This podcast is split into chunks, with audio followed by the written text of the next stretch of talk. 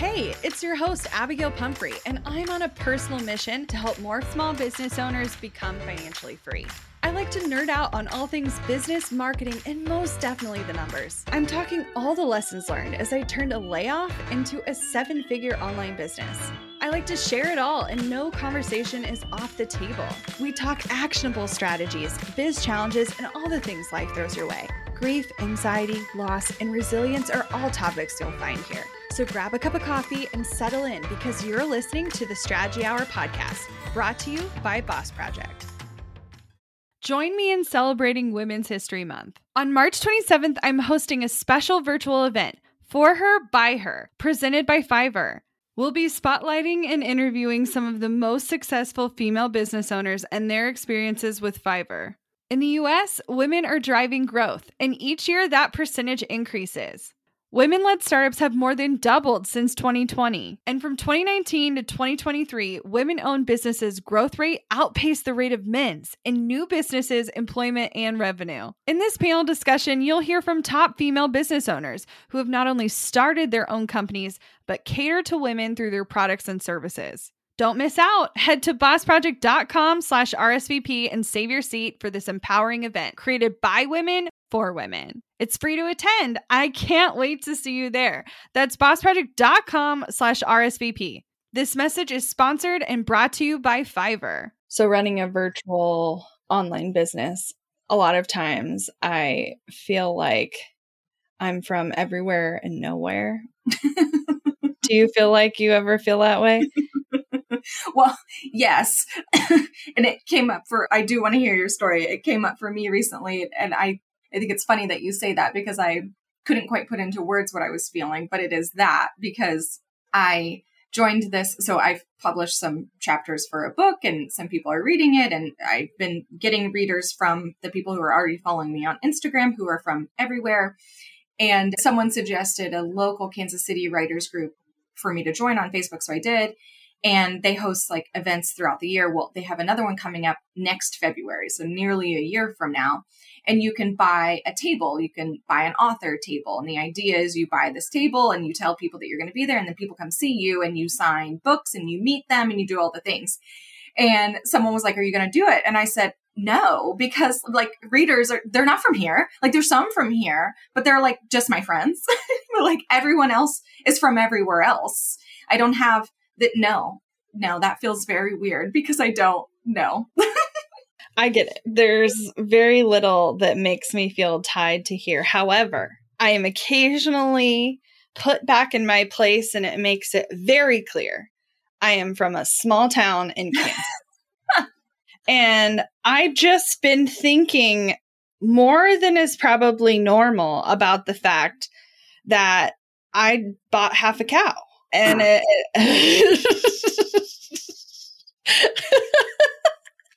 That's not where I was expecting this to go. You're right. My sister is married to a family of farmers, which is not weird because we grew up in a small town in Kansas. Mm-hmm. But that also means that there's a cow that like grazes in Lansing for a year or more. I don't know how long cows graze. Don't don't quote me. I know some things. I'm from the city, okay? I just know people that are farmers. And a cow grazes for a set amount of time and then he goes to the butcher. Hmm. and the fact that this family raised him locally and now he's in my freezer. Just oh. it, I'm like, it is the most Kansas shit I have ever well, said. And the fact that when I was on the phone with you yesterday or the day before, I hear that you just got eggs delivered. Yeah, I did. My brain went to you door you DoorDash some scrambled eggs. No. I did oh not oh DoorDash scrambled eggs. No. Someone who has chickens brought eggs to our house and I am just like, "Oh yeah. Abigail, which by the way is the most little house on the prairie name I could have. Abigail, you are from the Midwest. Uh-huh. And I am uh-huh. put back in my place. And so the moment I think I'm just like this, you know, from everywhere and from nowhere, I am immediately brought back to earth. And it is very yeah. clear that I am from the Midwest and have a lot of small town things that happen to me. yeah, obviously I'm also from the Midwest, but I definitely feel like I grew up more in city, city. Like, you did. did not, did not at all. Don't know a farmer. Never been on a farm. Don't care about farms. No, like my best friend in high school. I care about farms. Do not mishear me. I love farms and farmers and support them. Oh my god! I go to farmers market. Yeah, not the same. Well, kind of. no, like my I'm best also friend, buying meats from farmers. Sort of. yeah, like my best friend in high school, like she would like go work on her uncle's farm in the summertime and she'd harvest tomatoes by hand and stuff. And then my best friend in college, her parents are like actually farmers. Keep in mind, the closer to Kansas City you are, the more likely you are to be a family farm and not like right. a farm farm. Right. Like Madeline's family harvests hundreds of thousands of acres. Yeah. Which is just completely yeah. different. I harvest about a pint of cherry tomatoes. well, and they're not growing you don't grow the tomatoes in the middle of Kansas. You you grow things like wheat and corn and uh-huh. but neither here nor there. So did I it, am humbled did often. Did you buy what? a deep freezer? No, I don't need a deep freezer for half a cow. We got two freezers. We're good. I just don't know. I, cows are pretty big, so I just didn't. I don't know. When my sister delivers it, it is the equivalent of a body bag full of yeah. meat. Yeah, that makes sense. Someone did bring me a spicy jalapeno deer sausage this week, so Ooh. I am basically a farmer and a, and a hunter and a gatherer. oh no! I mean, I would still consider my brother in law's family farmers, but they're more retired farmers at this point. They originally had one of the biggest Kansas City dairies. And then I don't know how much you guys know about farming history, but like. Do you guys um, know anything about farming history? dairy went through like, there was some money shit that went down. I don't know, 50 years ago, 60 years ago, they shut down the dairy operation and they were a tilapia farmer for a while. in and then Kansas. Were, in Kansas, they were supplying all the tilapia to all the restaurants in Kansas City. And then they were doing hydroponic live herbs and they had a pop in like live herb business. They were growing basil. Uh, yeah. If you guys ever had Callan Farms, that's my family. Anyway, I'm done being. I also grow basil. Weird. I grow basil every year on my deck. It's delicious. I'm so proud of you. Well, if you ever want more tips, mm-hmm. my brother-in-law is literally the expert. So yes, yes, expert of basil. That's hilarious. Well, you'll have to let me know. I don't eat beef, so you have to let me know how that tastes. Oh, it's great. No complaints here. But yeah, yeah. So, anytime I think I'm just like so cool and from the city and can do business all over the world. I'm like, oh yeah. Oh wait. Humbled. Oh, wait. I have a half a cow in my freezer. Seems like a lot of cow. It is. Normally we get a quarter or a third, but somehow we got talked into half a cow, which probably means we're not going to get another cow in a year. Probably means it'll be a year and a half or more before we yeah. can yeah. take on more beef. Yeah. But also, I do think we plan to sell some of it. Oh, sure. Like, P.S. only to friends and family because distributing beef without a license is also a oh. crime. You're gonna get audited. You're telling on yourself on this podcast. It's fine. It's fine. It's fine. Okay. Well, life is weird. Yeah, life weird. is weird. Do you have any BP headquarter updates you want to share?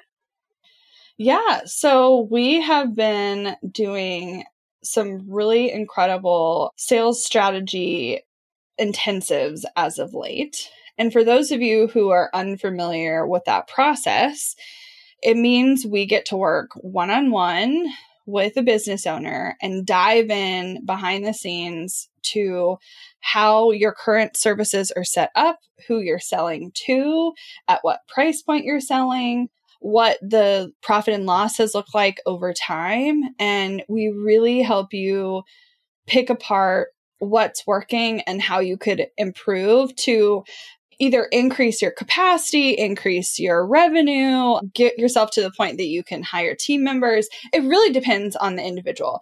Joni recently came through. She has a really incredible business and she's coaching. And the cool part about her project that I really enjoyed was just how niche she is. I think oftentimes we have clients who come in and they're like, I think I should open it up and I think I should be more broad. And almost every time I'm like, ooh, no, I don't think you realize how deep your opportunity is here by staying so much more specific. I walked a client through that just yesterday on a coaching call. She's kind of offering two different services. So she's like a home editor, organizer, and she also offers packing services. And she led with home editing services because those are beautiful to share. They're like rainbow organized, clear containers, all the like actual home edit Marie Kondo level organization.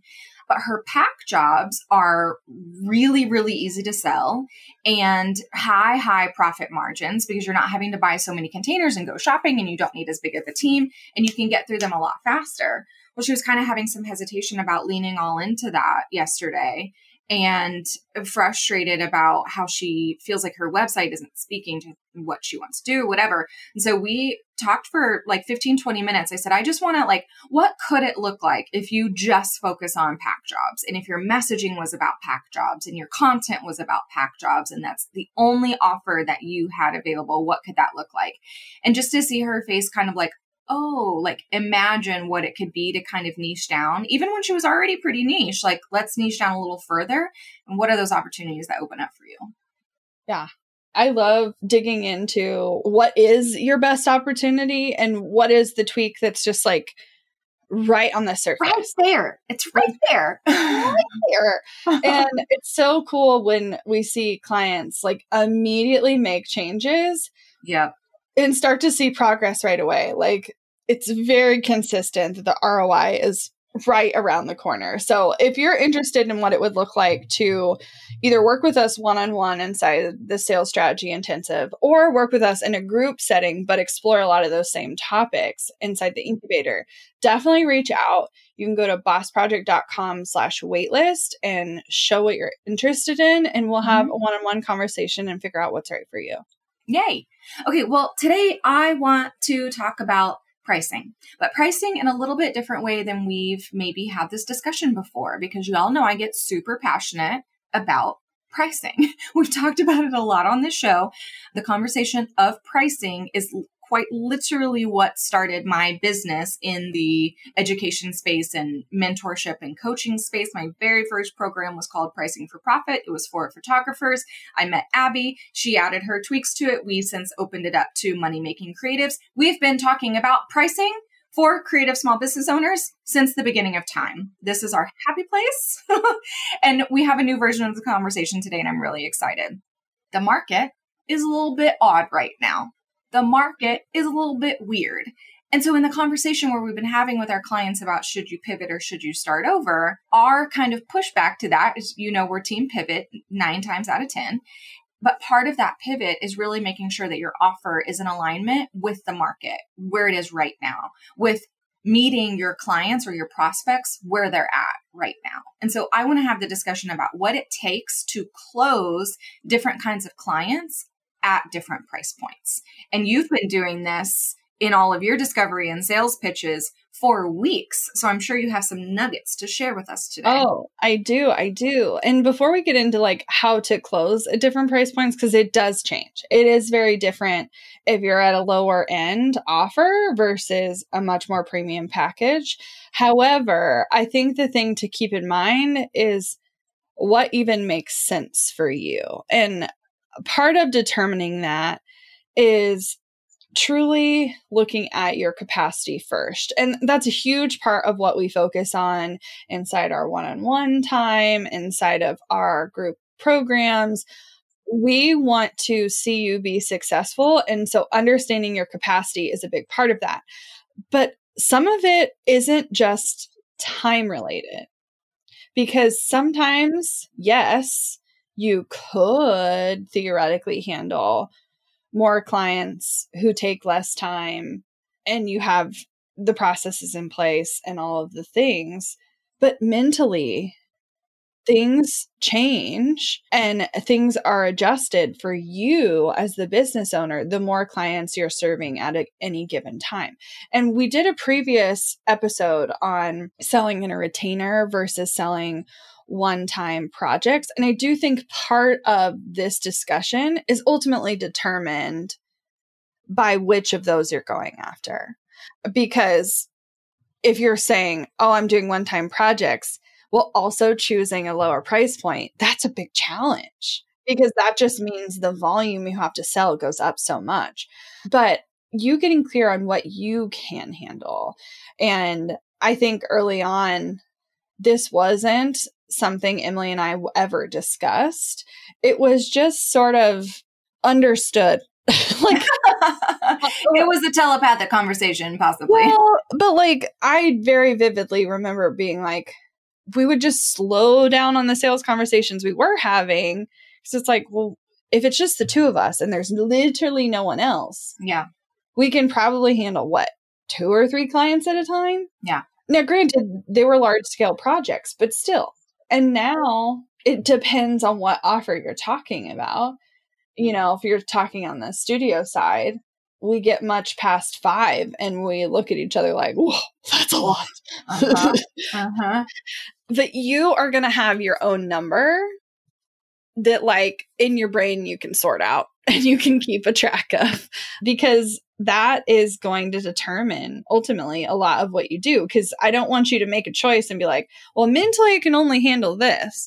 But based on the price, I have to have a number that's above what I can handle. Yeah.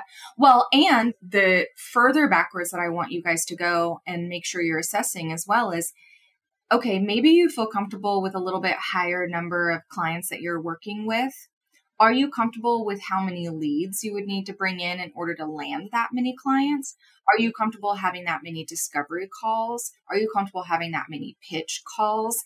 And if you don't work it backwards all the way to how many leads you need and really assess, is that something that's in your wheelhouse that you're comfortable doing, that you have the capacity mentally and time wise to do all of those things? Because sometimes you're going to have to be doing all of those things at the same time talking to leads and working with that amount of clients and having the discovery calls. And so you've got to assess all of the factors. Yeah. That being said, there are still advantages of lower price. Absolutely. For me, and I don't know if this is true for everyone, but for me, when I'm in a season of feeling a bit burnout or like I've been giving a lot of myself away, a lower price offer typically means there's less strategy involved. It's more rhythmic, it's more process oriented. It could potentially mean, as the business owner, I'm delivering a very small percentage or potentially even none of the service, and I have a team of people in place to deliver it for me. It could mean I'm selling it only and not on the fulfillment side. There are advantages to that. It also, the client attitude changes, their expectations are typically different. Now, I will say there's a spectrum here because you can go too low. And now all of a sudden you have clients that are kind of needy. Mm-hmm, mm-hmm. and they they're expecting a lot more than what was even agreed to or what the deliverables were set in place. And and you got to have a really clear scope. Yep. Well I'll tell you right now like i've seen so many clients go through this phase of they were undercharging they were working with a lot of clients and we worked through them to make sure that what they were actually delivering was priced appropriately how much time it took them to deliver it was priced appropriately etc and they were able to let go of some of those needy clients, the ones they didn't enjoy working with, raise the prices of the ones that they decided to keep, and then only brought on new clients who were at that price point or even higher. And sometimes it takes, you know, 30 days, 45, 60 days to, to fully get on the other side of that in some contracts, get some new people in the door. But the amount like of excitement that those clients have now to provide a bigger impact, go deeper with those clients that they are working with. Like really, really understand like when you're able to raise your price so that you can be intentional about who you're working with. You get excited about showing up to work again. Money issues are a common stressor in any relationship. Monarch Money is the top rated personal finance app that can get you and your partner on the same page without any extra cost. Monarch has built in collaboration features, so together you can see your finances, budget, and get insights on your cash flow. It's the easiest way to manage any household finances. I've tried other finance apps in the past, and they didn't work the way I wanted them to.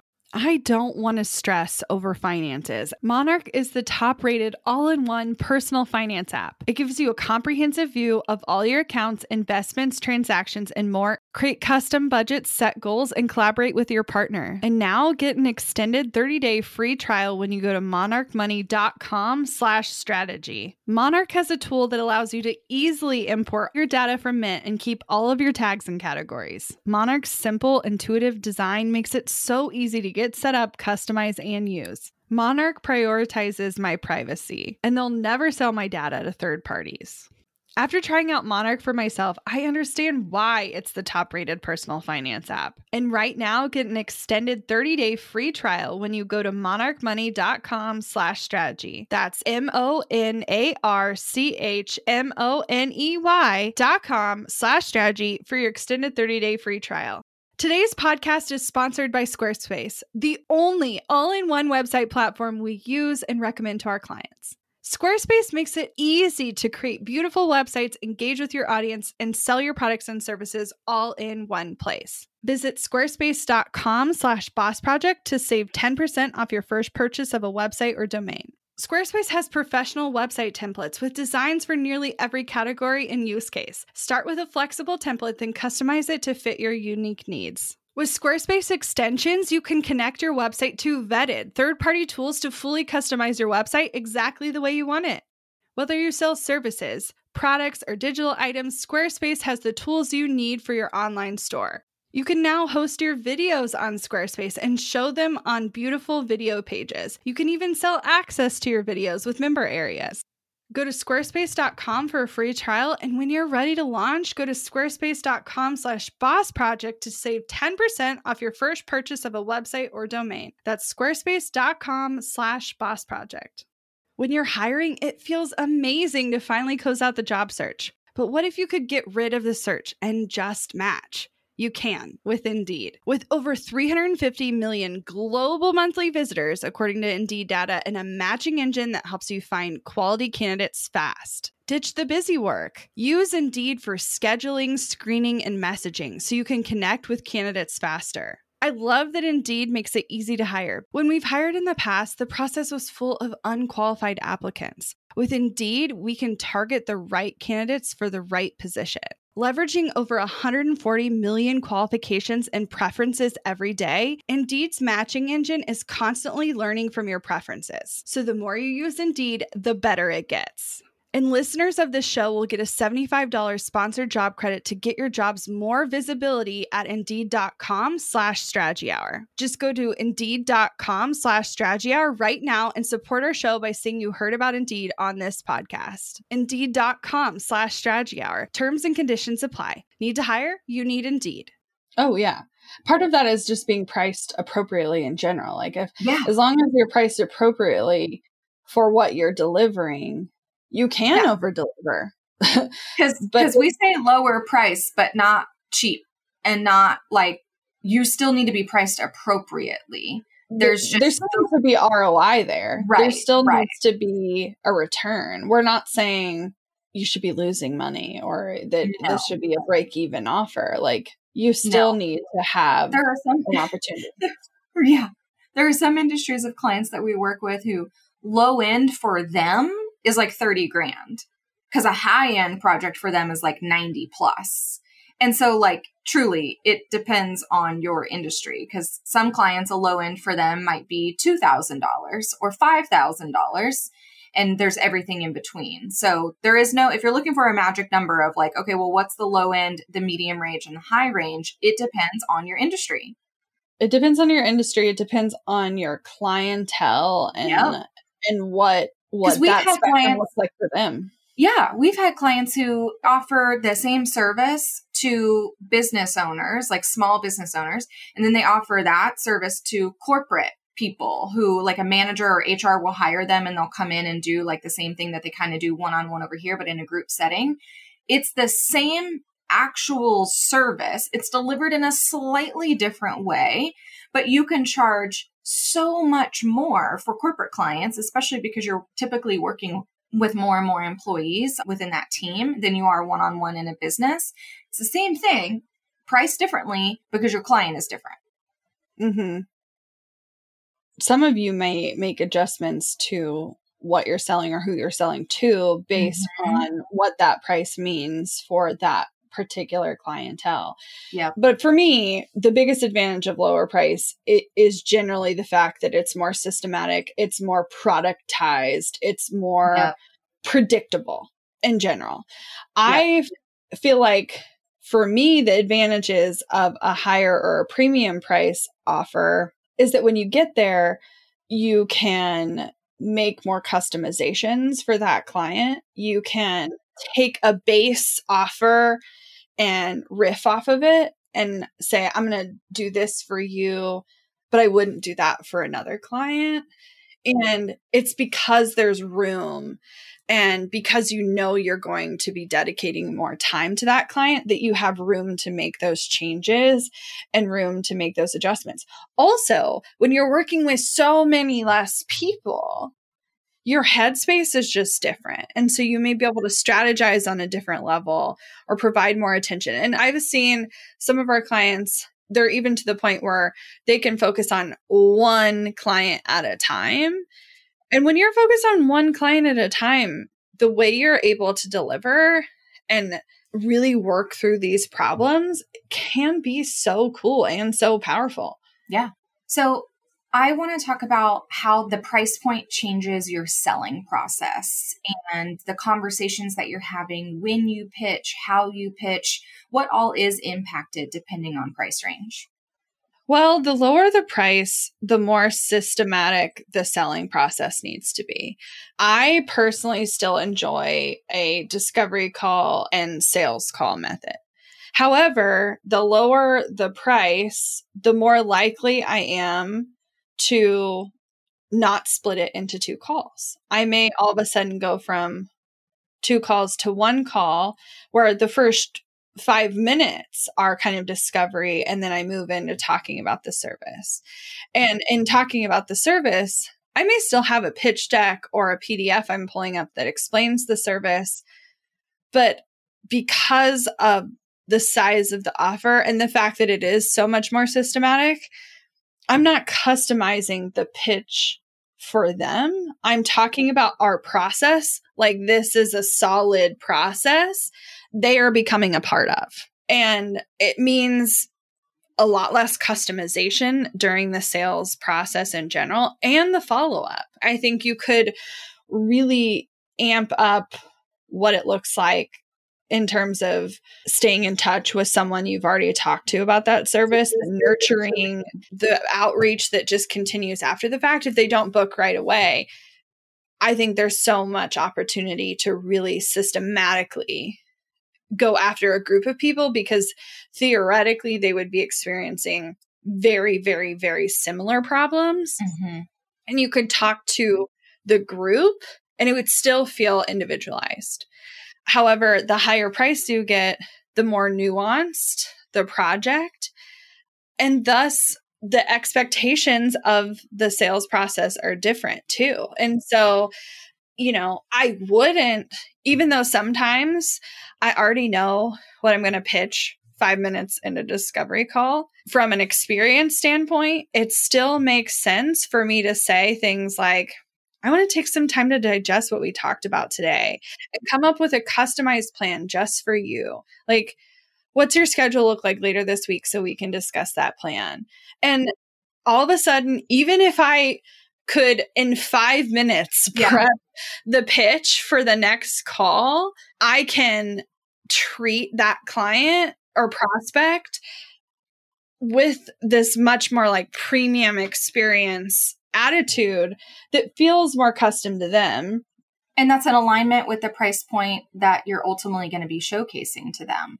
And the reason why it could take you five minutes to get that together is because you've been intentional about creating the system that backs you up in order to do that.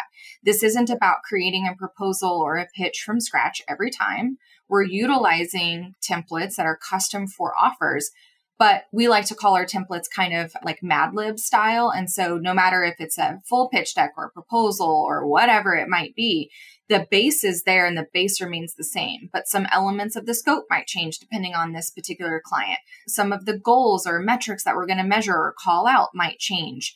Obviously, the title of this presentation or proposal is going to change maybe we pull out some stats that are related to that industry or their goals or their business to really highlight the importance of what it is that we want to work with them on. And those changes can be made pretty quickly because you've created a system to do that. Yeah, I'm also more likely to research in advance yeah. of a pitch either about their industry or about their business specifically. The lower end the offer, the less time I even have to give during the sales process. And because the ROI, like there's still an ROI, but it's just like the sales process needs to take less time for a lower end offer. It just needs to. Well, and guys, like I want to make sure that you're hearing like the sales process needs to it has to take less time for that price point. Not because that client deserves less of our attention or deserves less of an experience. Being mindful of your pricing and your capacity and your time is quite literally one of the most if not the most important things you can do as the founder of your company. It sets you up for success and prevents burnout. It keeps your capacity in mind. And especially if you have a team, you honoring those boundaries and understanding how much time you are like quote unquote allowed to give certain aspects shows your team that they can have those same boundaries. And there is no world of sustainability where you're able to treat every client at every price point the exact same. No, you're just not this is a conversation of equity versus equality. Yep. Yes. Yes. We're not having the same conversation if you're going to pay me $500 or $50,000. We're just we're, not. We're not. and that's okay. It's yeah. not disrespectful. It's nope. not I could insert a million other adjectives here. Yep. But like you also have to be taking care of you and your team. And yep. so me acknowledging that the sales process can be more elaborate the higher the pitch. That's a huge part of it. I know in the last year, Emily and I did, I want to say an $80,000 pitch. Mm-hmm. And not only was the pitch deck completely custom to that individual, and and we spent hours preparing the pitch deck, yep. researching yep. all of the things. But we also drove an hour to be in person for the pitch. We, we spent, bagels. we nurtured that experience mm-hmm. and like mm-hmm. made it feel like a premium experience. And the follow up continues to be a part of that conversation. And oh, in this specific instance, the client didn't ultimately book. I can tell you the respect I have from this person because of how I treated even the sales process is immense. Like she has shown up for me in my personal life to support me in other ways and to give back to me in other ways. That if I had treated that situation the same as a $500 potential client, it would just not have resulted in the same thing. And so yep. something would have felt lacking because we all knew we were there in the room to learn about a bigger project. Yeah. Mm-hmm. And so the same is true for the follow up like I'm saying at the lower price point, for some of it, depending on how one on one your sales process looks, you may be DMing on Instagram or be writing a quick email, but it's typically going to be short, concise, mm-hmm. and you're mm-hmm. only going to do it a couple of times. Versus at a higher price point, I'm well aware that the time to conversion could be a lot longer. Yep. Yep.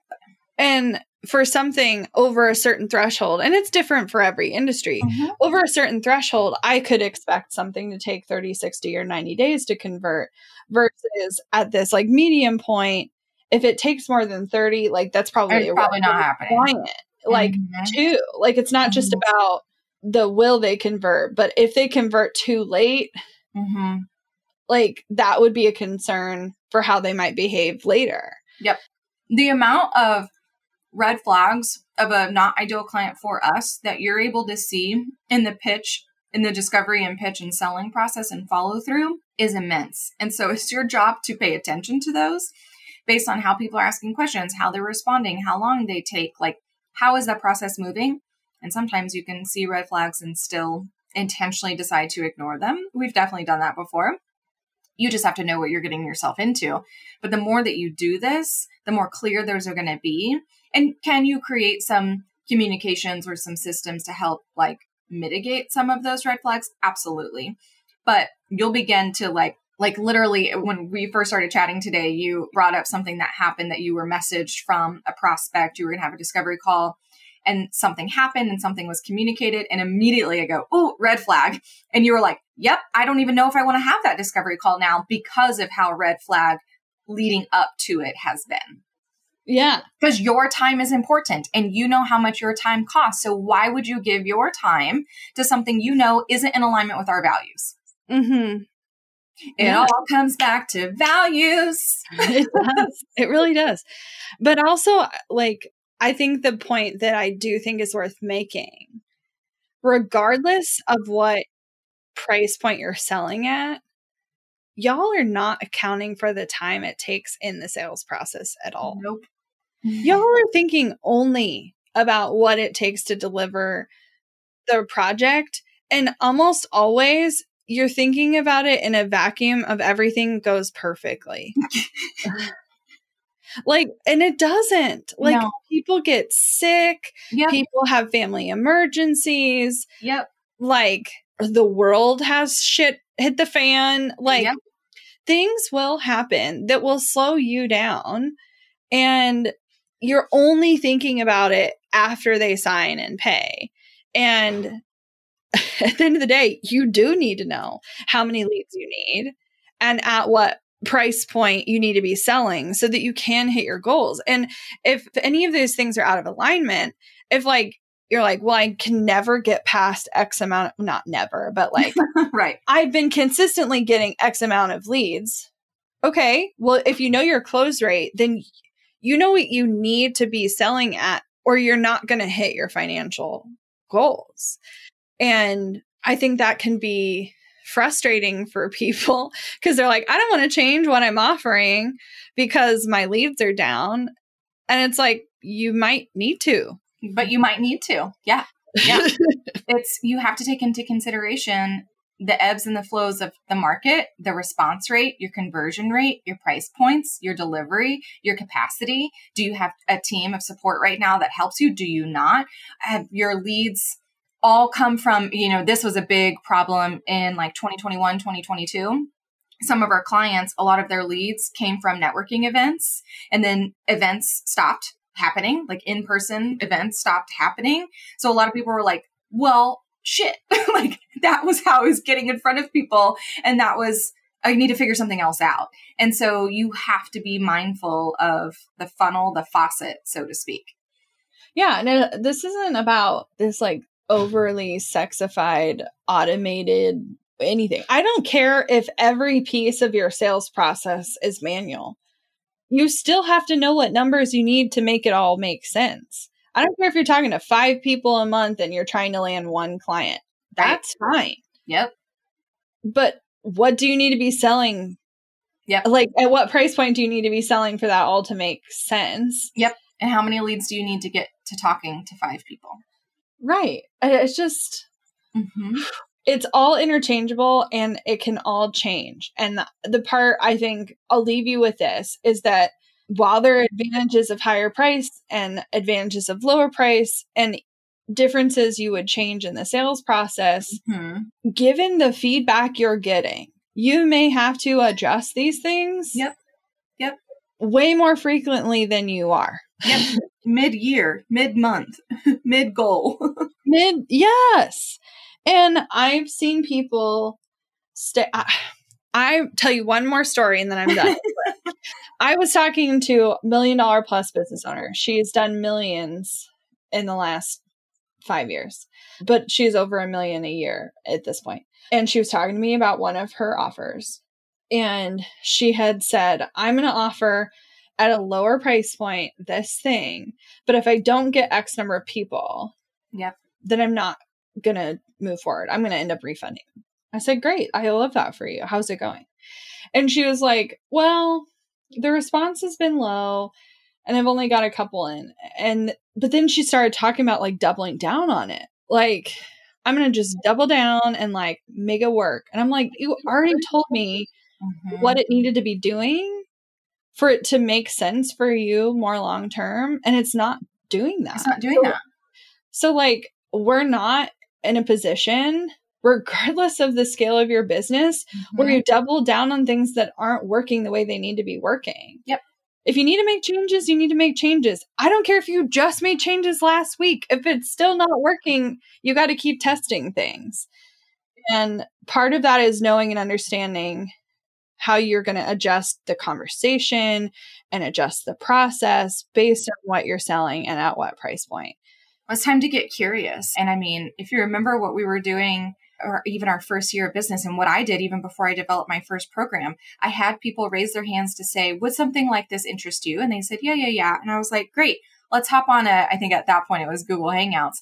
I was like, let's hop on a Hangout and I'm going to ask you a shit ton of questions about it so I can make sure I know what you need, at what price point you would pay, the outcomes that you would hope to achieve. And I'm going to put that into like my own formula, my own you know, Willy Wonka candy machine and figure out what do I actually need to put in front of you that I feel like you're going to say yes to that's also in alignment with my goals.